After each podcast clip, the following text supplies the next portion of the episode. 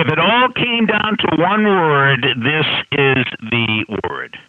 You've reached Success Hotline, message number 10878. I'm Dr. Rob Gilbert, and today is day number five in the 35 day New Year's resolution challenge. I'd like to welcome to the race, there he is, Ken McGovern. Are you kidding me? I can't believe Ken showed up.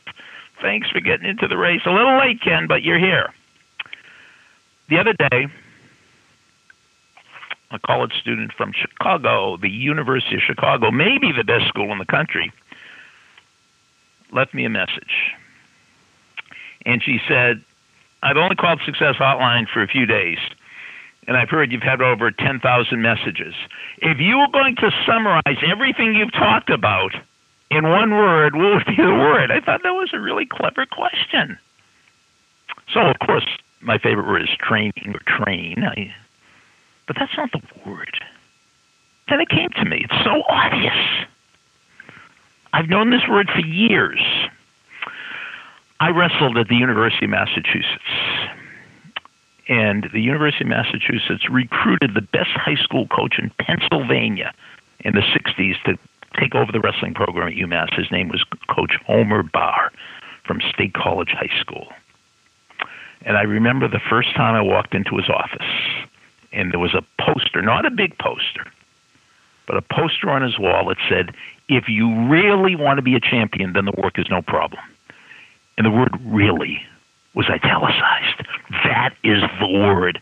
If you really want to be a champion, then the work is no problem. If you really want to be rich, then the work is no problem. If you really want to get all A's, then the work is no problem. That means if you really want it, you'll get better. You won't get bitter. Some people, when they don't get what they want, they get bitter. No, just get better. You know?